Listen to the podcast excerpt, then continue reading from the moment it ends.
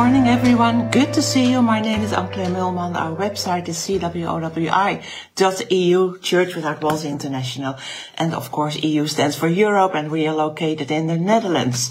So welcome. Good to see you again. Our website and uh, what we are doing is about house church, is about uh, a meeting in homes like they did in the book of Acts, like they did throughout the whole Bible. The, the, the Lord is there where three, uh, two or three are gathered together in His name. And He's doing mighty things. And today we see a lot of people getting out of the church, of the buildings, and just having church, doing church, being the church with uh, friends, and family, and so on. Go to our, our website if you want some more information about that. But today those uh, videos are about different subjects, can be about house church, can be about another subject. But today I was led to share something about that the Lord seems to be in the interruptions of life. And uh, I've noticed that we as a people, we do not like interruptions, right? We got our schedule, we got our plans, this is what we're going to do. And we do not like those interruptions. But oftentimes the Lord is in those interruptions and he wants to do something. Well, what's the definition of interruption is something that causes someone or something to stop. Well, that of course is an interruption. Maybe you had interruptions in your life and maybe you think, why does that happen to me? But we see interruptions throughout the whole Bible and we see how the Lord is working.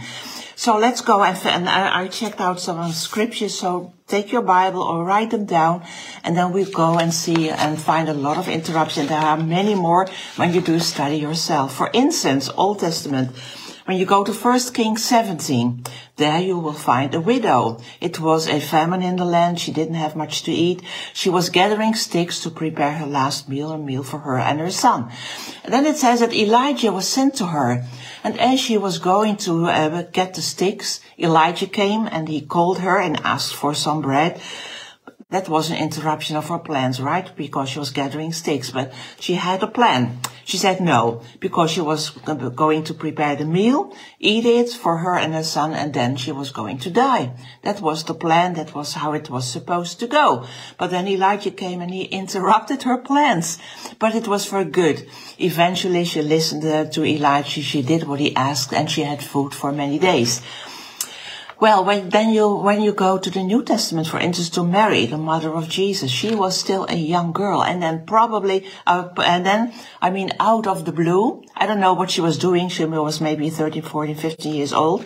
What does a young teenager do? Maybe cleaning the home, helping her mom or whatever. But someday, out of the blue, an angel appeared to her and told her that she would be the mother of Jesus, the son of God. That was a quite of an interruption, right? I don't know if you would like a kind of interruption uh, like that. Then, when you look at the life of Jesus, that most of his miracles were interruptions to what he was doing, not something he planned.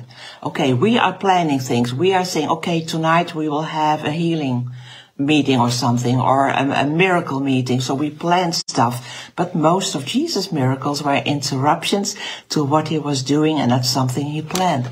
For instance, in Matthew 8, it says that Jesus walked down a mountain and then a leopard came up to him, asking him to be healed. And he healed that man.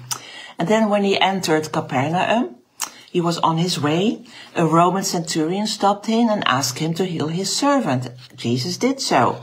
And then it says in verse 14 of Matthew 8, he went to Peter's house, he entered Peter's house, and there he discovered that Peter's mother-in-law had a bad fever. And he healed her. He didn't know she had a bad fever. He was just going to Peter's house. Then in the next chapter, Matthew 9, he was going to someone's house and it says two blind men followed him and they were healed. It was an interruption to his plan because he was on his way to someone else. What would you do if you were on your way to visit someone and there were some people interrupting you saying, please, please, please heal me or do something or whatever. But he healed them. He, he was, Jesus was okay with having those divine interruptions. In Mark chapter 5, it is, uh, it talks about Jairus. Jairus came to him, asked him to lay hands on his daughter. He said, okay, I will come. While he was following Jairus, there that woman with the issue of blood came, touched his clothes, and got healed. Well, that was quite an interruption too, right? He was on his way to Jairus' house, and I think Jairus was not very happy at the beginning because that woman interrupted his plan. He, like, Jesus needs to go and come to my house now, as fast as possible.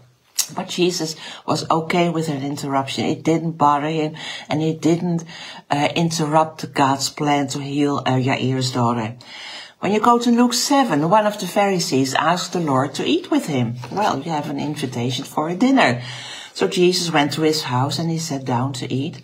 And then a woman, a prostitute, he, she knew that he was there. She came in, she had a jar of oil, and she washed his, his feet with uh, her, uh, his feet with her tears, anointing him with the oil. That's like an interruption, you know. That's not very nice when you're invited to someone else and to someone to have dinner with him a Pharisee, or not just someone, but it was a Pharisee. But Jesus was okay. And then it says he had a conversation with her. He forgave her sins and she was restored. He didn't mind that his meal was interrupted. Maybe you think, yeah, but that was just for Jesus. But when you go to Acts chapter 3, there you find Peter and John. They are on their way to the temple at the hour of prayer, so they were going to pray. On their way to the temple, a layman asked for money.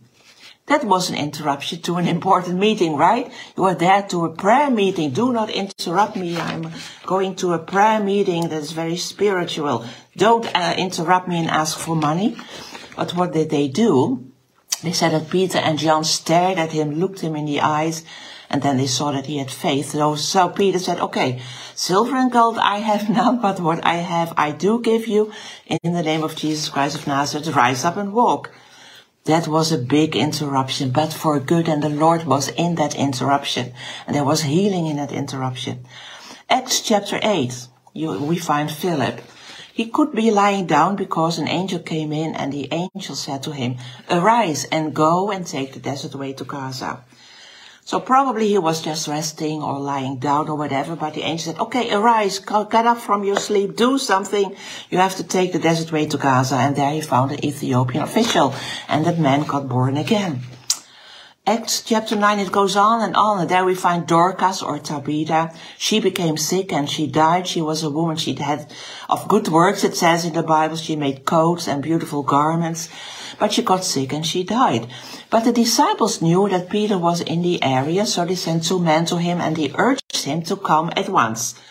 And then it says, when you look it up in Acts 9, it says, so Peter got up, or he arose.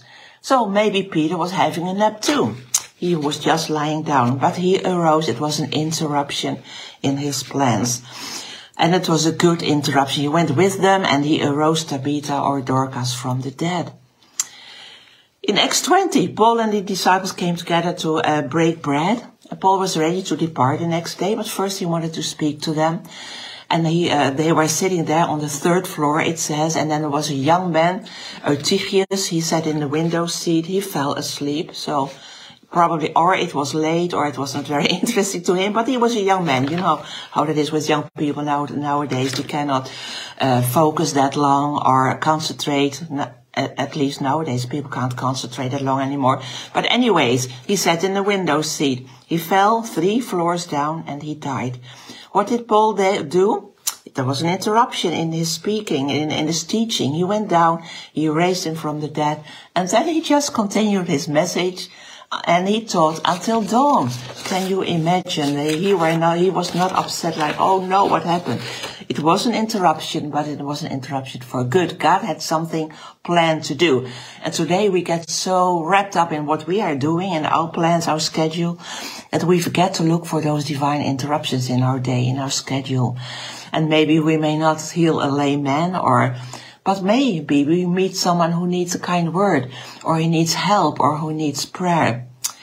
Remember in Acts 10:38 it says that Jesus went about doing good and healing all those who were oppressed by the devil. But first of all, in his going around, he went about doing good.